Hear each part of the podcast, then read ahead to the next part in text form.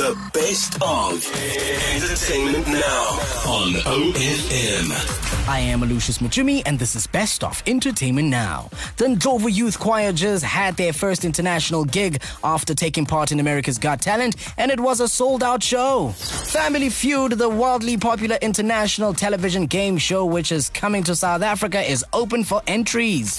The Duke and Duchess are reportedly set to release a documentary of their ten-day tour to Africa.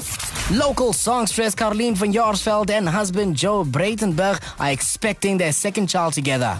The Wrecking Ball singer Miley Cyrus was admitted to hospital earlier this week amid reports she was suffering from tonsillitis. If you missed out on the entertainment news this past week, simply visit O F M dot co dot za, click on blogs down to Entertainment Now. My name is Aloysius Mchumi and this was Best of Entertainment Now.